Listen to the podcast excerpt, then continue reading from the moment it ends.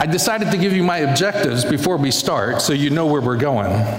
And it goes like this for those who are taking notes.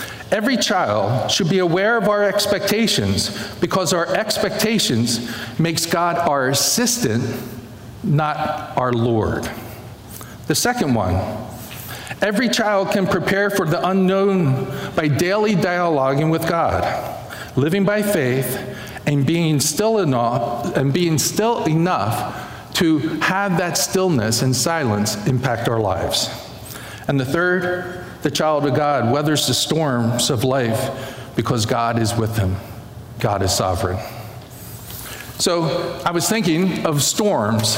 And the last storm that I remember happened in 2006. So I wanted to see who I was speaking with. So if you moved to Florida after 2006, would you raise your hand? After 2006? Now, with those hands raised, did any of you ever experience a hurricane? Okay? Okay, put your hands down. Now, I'm going to ask for those who've been here a while, how many of you can remember back to Hurricane Andrew? Raise your hand. Okay, put your hands down. And you remember all the adjustments that came after that storm. Now, if you remember, back in 2006, we had our second major hurricane, at least that I can remember. Because I used to look at hurricanes as a time of excitement. I used to actually get an adrenaline rush. This is exciting. Go to the, the supermarket, run and get water, run and get uh, food, run and get batteries. This is pretty exciting. And when you're a school teacher, generally there's no school. So this is heaven on earth. And so boy, it was no big deal. And I remember when Hurricane Wilma was coming, some people said, ah, we haven't had a hurricane in a while. It's not coming. But I'm smarter than the average person. I sat down, I looked at that chart because they used to give you charts, and I said, I don't see that thing turning. I said, Barb, I'm going to go. Now, for those experienced people like us, we know the difference between a hurricane watch and a hurricane warning. And we know about the, the hurricane extreme wind alert. We know those things. That gives you 48 hours, that gives you 36 hours, and that gives you one hour. But I was ahead of the curve. 70, 72 hours, I was at the store getting ready.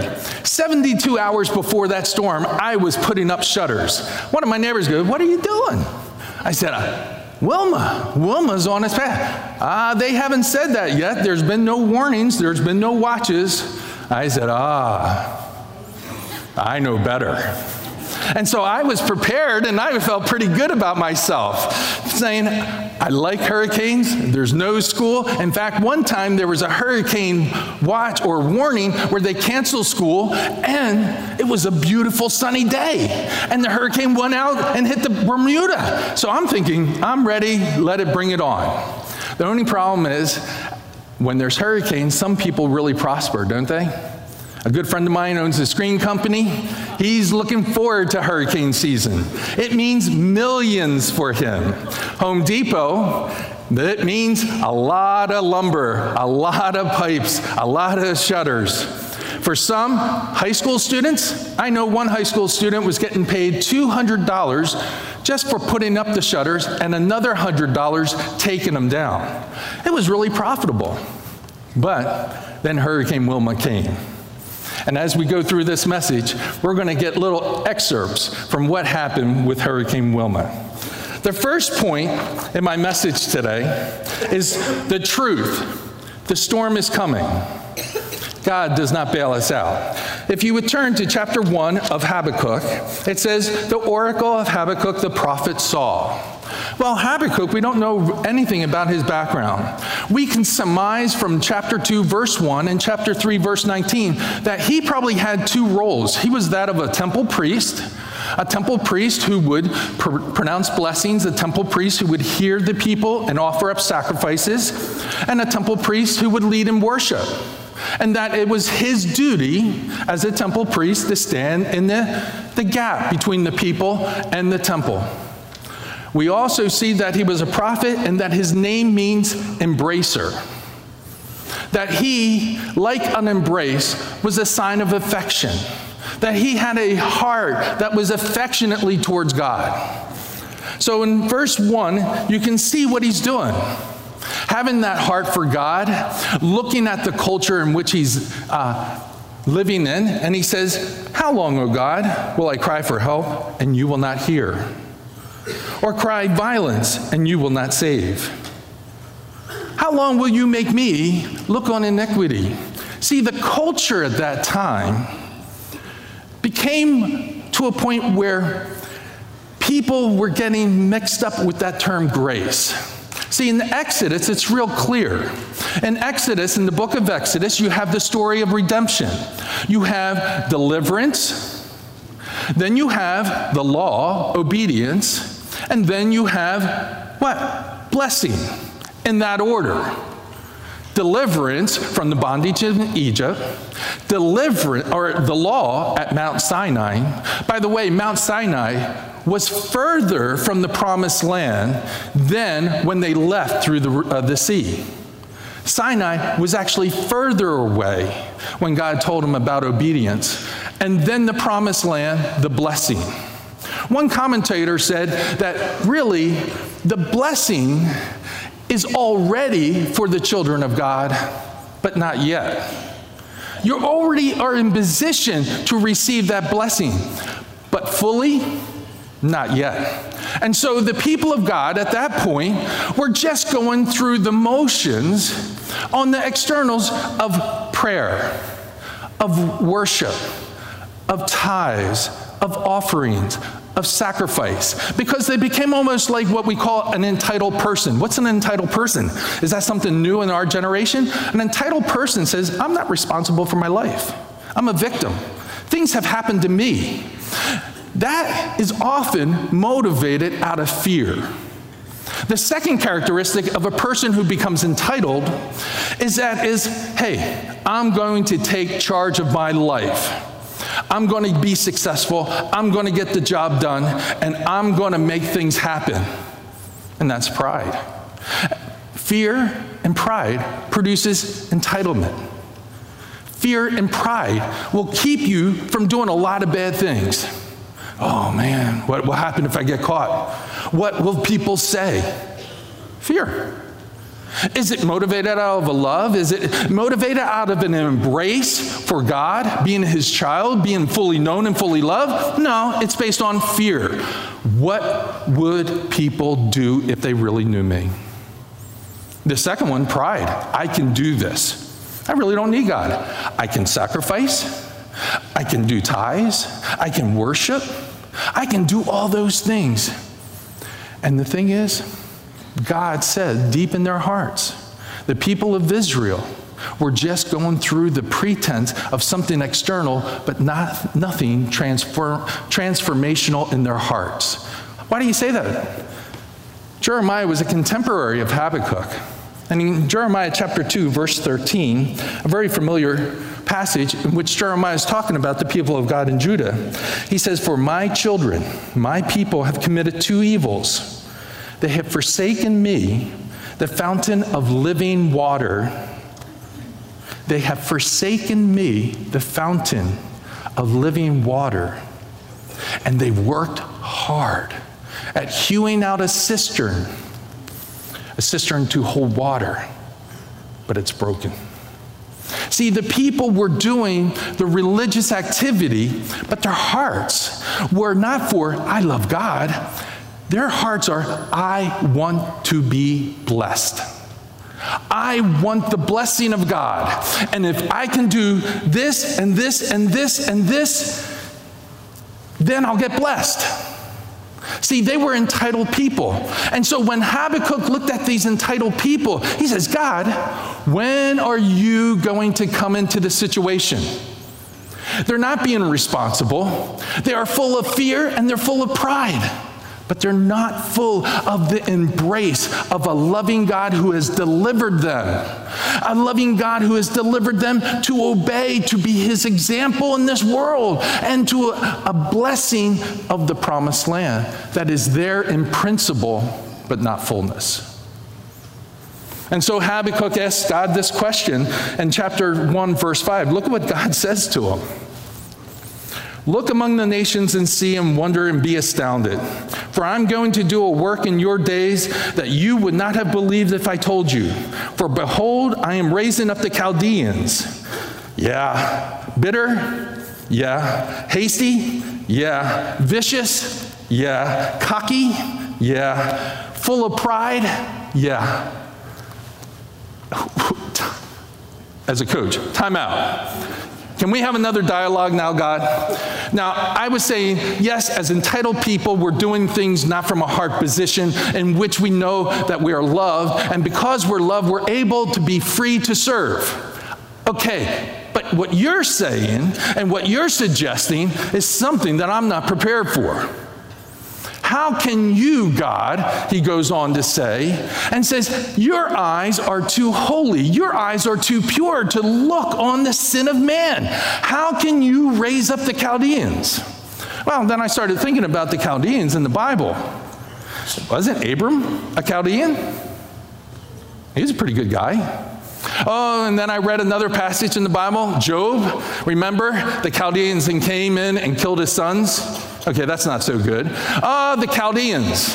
Oh, oh, Belshazzar. You remember him after, after they ransacked Israel and Jerusalem and took all the gold? Remember, he says, Hey, while he's with his friends, bring out that gold that we got from that temple god. Yeah, let's have a party. Let's rejoice. Let's it. And you, what we all know is it brought down his death that very night. Wow. The Chaldeans. Isn't that where Iraq is? The Chaldeans. Ruthless, impetuous people. These people, look on verse, uh, what is it? Verse, verse 12 of chapter 1. Uh, maybe it's verse 10. And they look at kings and scoff, and rulers make them laugh. They laugh at every fortified city. They pile up earth and forsake it. They sweep by the wind and go on. Guilty men whose own might, whose own pride, whose own talent, whose own gifts is the cistern that does not hold water, has become their God has become their idol. And Habakkuk says, Why? Sometimes the question why would be better asked, How?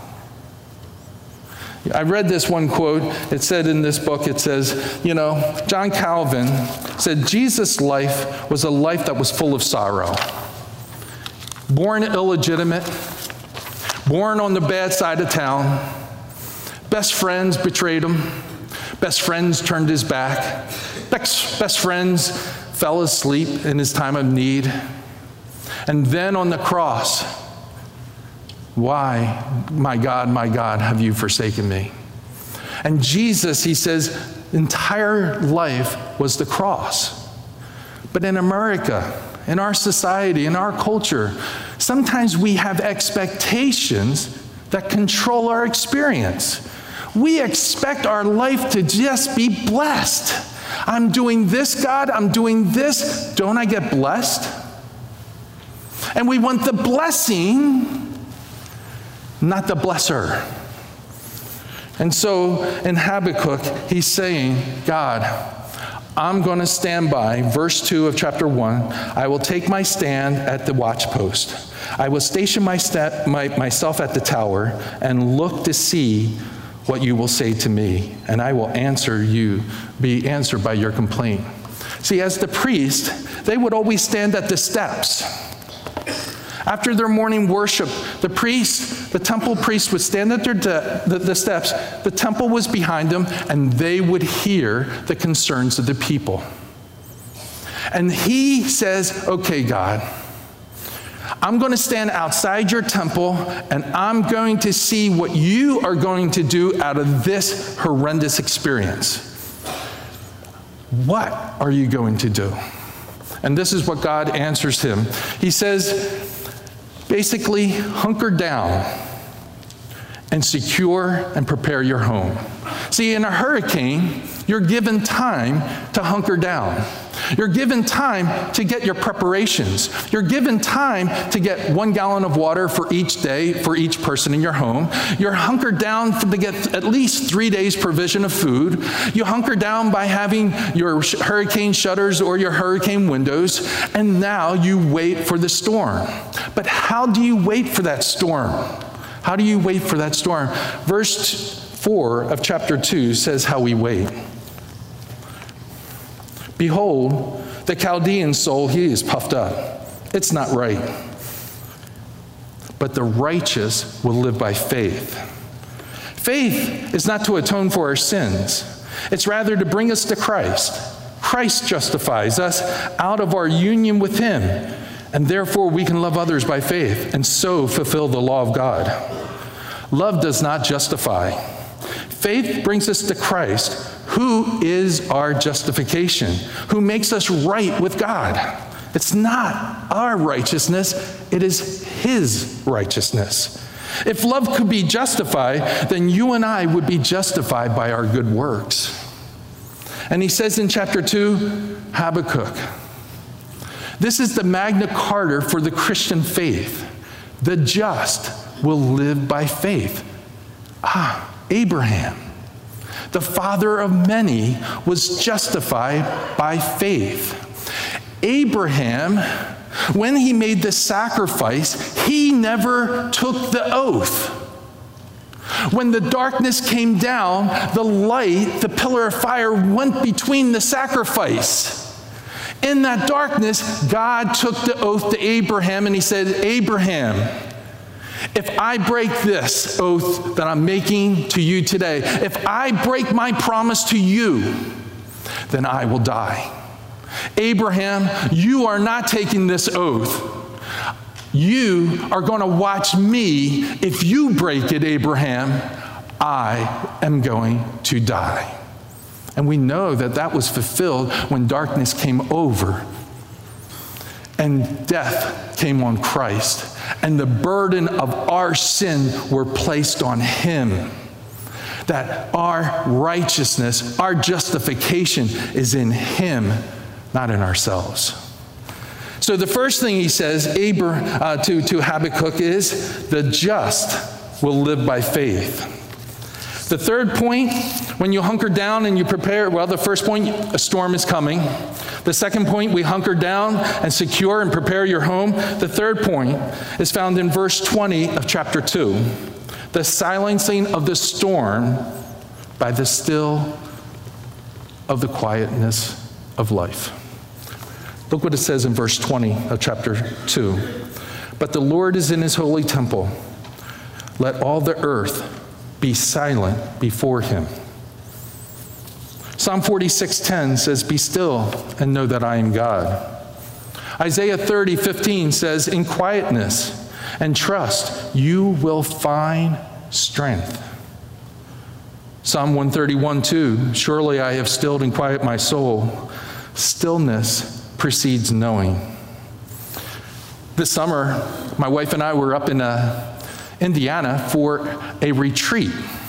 Good friends of ours said, Hey, Go to this retreat center. Friends of us are the directors. You'll love it. And I'm thinking, well, how much does it cost? They said, ah, just give them a donation. Okay, I can handle that. Okay, we'll check it out. A little cautious, but not thinking much of it. And we get in our car, we travel from Chicago to this retreat center, about six hours into Indiana. I have no idea where we were, just where once we got there, I noticed my cell phone had zero bars. After we checked into our rooms, I'm looking for the remote, and there's no television. There's no internet. There is no cable TV. And all of a sudden, I'm like, this is going to be a really short stay. And then I started thinking, no one knows we're here. No one. Our kids? No one. Not, I started like, oh my goodness, what's going to happen? And really, I felt quite unsettled at being still. I felt quite unsettled not being connected. And I thought, this is not comfortable. And I remember telling my wife, let's go to the town so we can at least text our kids and say, hey, we're not dead, but there's no cell service, there's no, you know, internet, there's no, you know, mail. So, so, so don't worry about us, but we're going to be off the grid for about two days. Okay, not bad. Silence. There's this place, it's called uh, an anechoic chamber. I think Microsoft has it. It's supposedly 99.99% quiet. They say that when you're in this chamber, after a few minutes, people fall down. They lose their sense of balance. They say after a few more minutes, people who, once again, got upright start hearing their inner organs. It's so quiet they can hear their heart. Thump, thump, thump. After a few more minutes, they can hear their lungs filling up with oxygen. And it sounds pretty cool at that point. But they say once you cross over that initial excitement, they say people start hallucinating. People in that utter silence start hearing voices in their heads.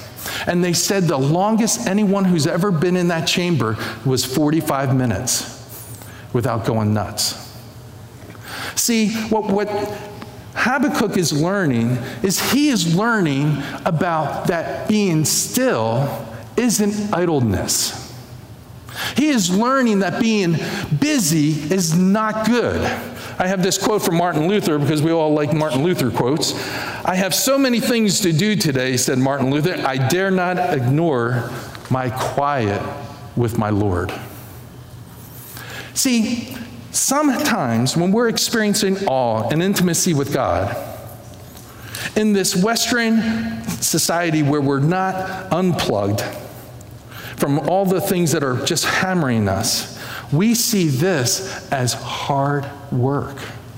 It's tough to be quiet.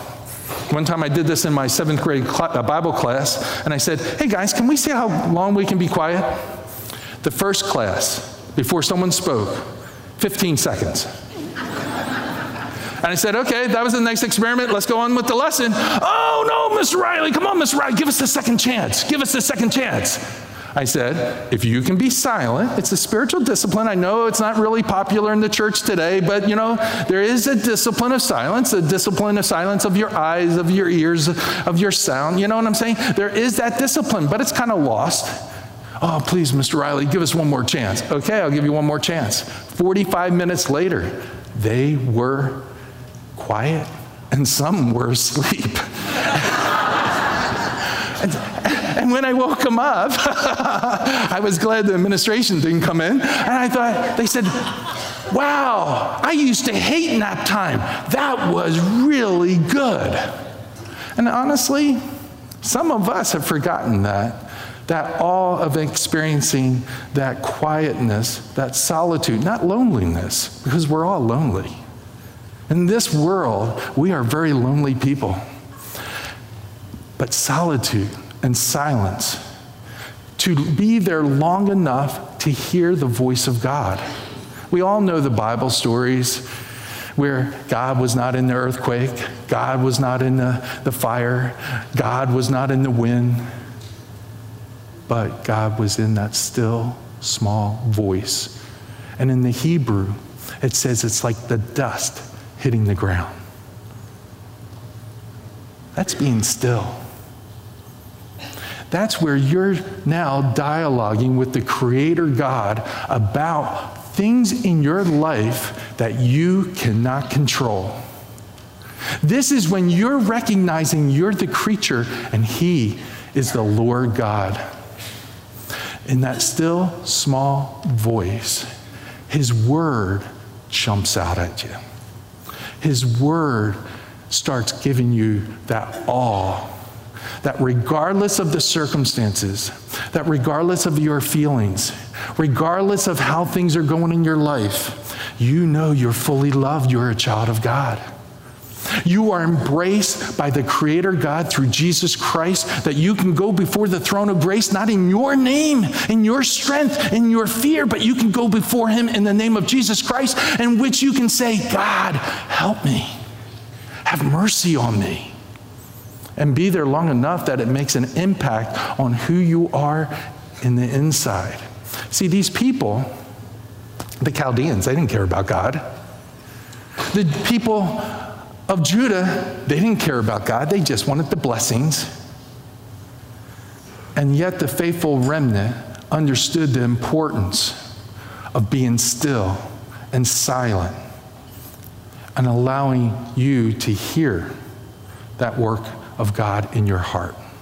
That will make such a mark in your life that it will change you from the inside out instead of from the outside in.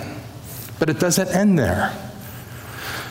See, as you know that the storm is coming, because we're in a broken, fallen world, as you are prepared by faith in Christ's justification, as you're prepared to have that time with God, put aside all the busyness, put aside all the pride and all the things that make you feel good, those cisterns that you work so hard that do not hold any water, because you have forsaken the fountain of water, the fountain of life.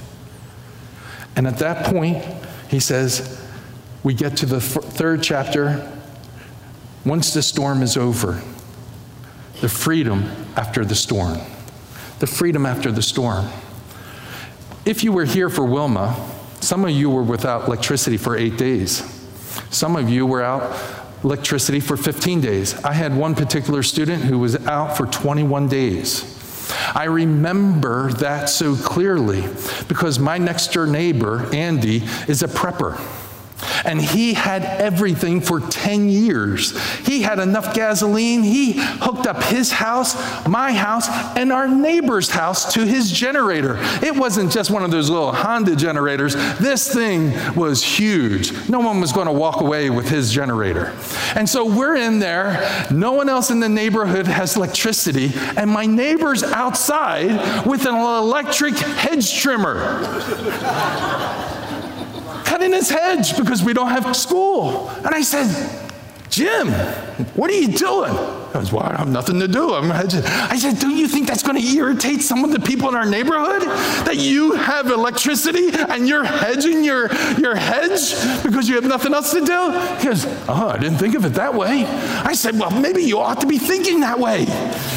I don't know. So my wife got this brilliant idea. She put out a sign, free coffee. And so, man, we had 10 of our neighbors who we never saw a moment in our lives come and say, Hallelujah! Thank you for the, the coffee. Thank you, thank you. Can we pay you? My wife is going, no, no. I'm going, yeah, yeah, yeah. I can profit from this, you know. She's like, no, no, it's our pleasure to serve you. I'm thinking, what the heck? supply, law, and demand, man. And the people came. But not only that, about two days into without electricity, everyone in our neighborhood got together. And, and the people got together and said, Hey, I have this turkey. It's, it's thawing. Mind if we cook that? This other guy had this, you know, trout. Goes, I got this up in North Carolina. It's thawing. Can I cook that? Another guy had salmon. Can I cook that? Another guy had steaks. Can I cook that? And there on our driveway, in our community, everyone was laughing, having a good time, cooking together. The freedom after the storm was incredible. The trees were knocked over, the fences were knocked over, the screens were all over the place but the community was together. And see, in chapter 3, look what happens to Habakkuk. Lord, I have heard the report, and your work, O Lord, do I fear.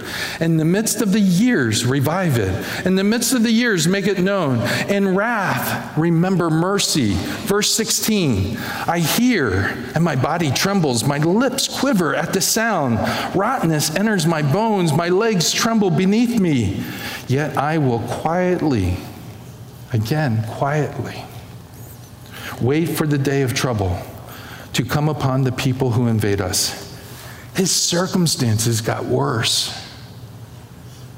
but he was free in his heart, in his soul, in his mind. How? Look at the next verse. Things outside the fig tree should not blossom, nor fruit on the vines. The produce of the olive fail. The fields yield no food. The flocks will be cut off from the fields, and there will be no herd in the stalls. This is not a pleasant circumstance. Just like Hurricane Wilma, it wasn't pleasant to be without electricity. It was not. But what it did is it brings that insight that only rough times bring. How we have taken for granted, and our worship of God has become a form, an obligation, an ought to. Instead, I get to worship the loving God who loved me, and his righteousness is bestowed on me. I worry because I forget your wisdom. I resent because I forget your mercy. I covet because I forget your beauty. I sin because I forgot your holiness.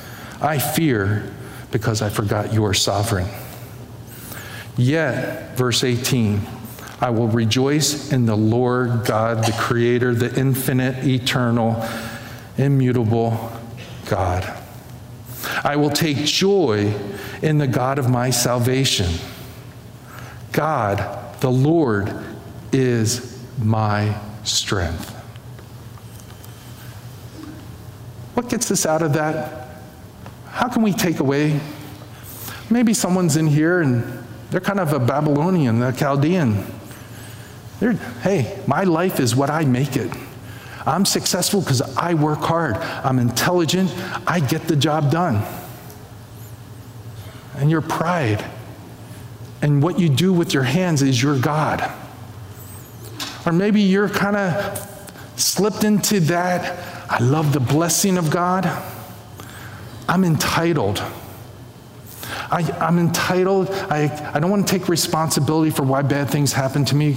I don't want to offend God. I don't want to do this because I'm afraid. Or I'm going to do these things. I'm going to do righteous deeds. I'm going to do these acts of mercy. I'm going to do these things because I want the blessing. Full of pride.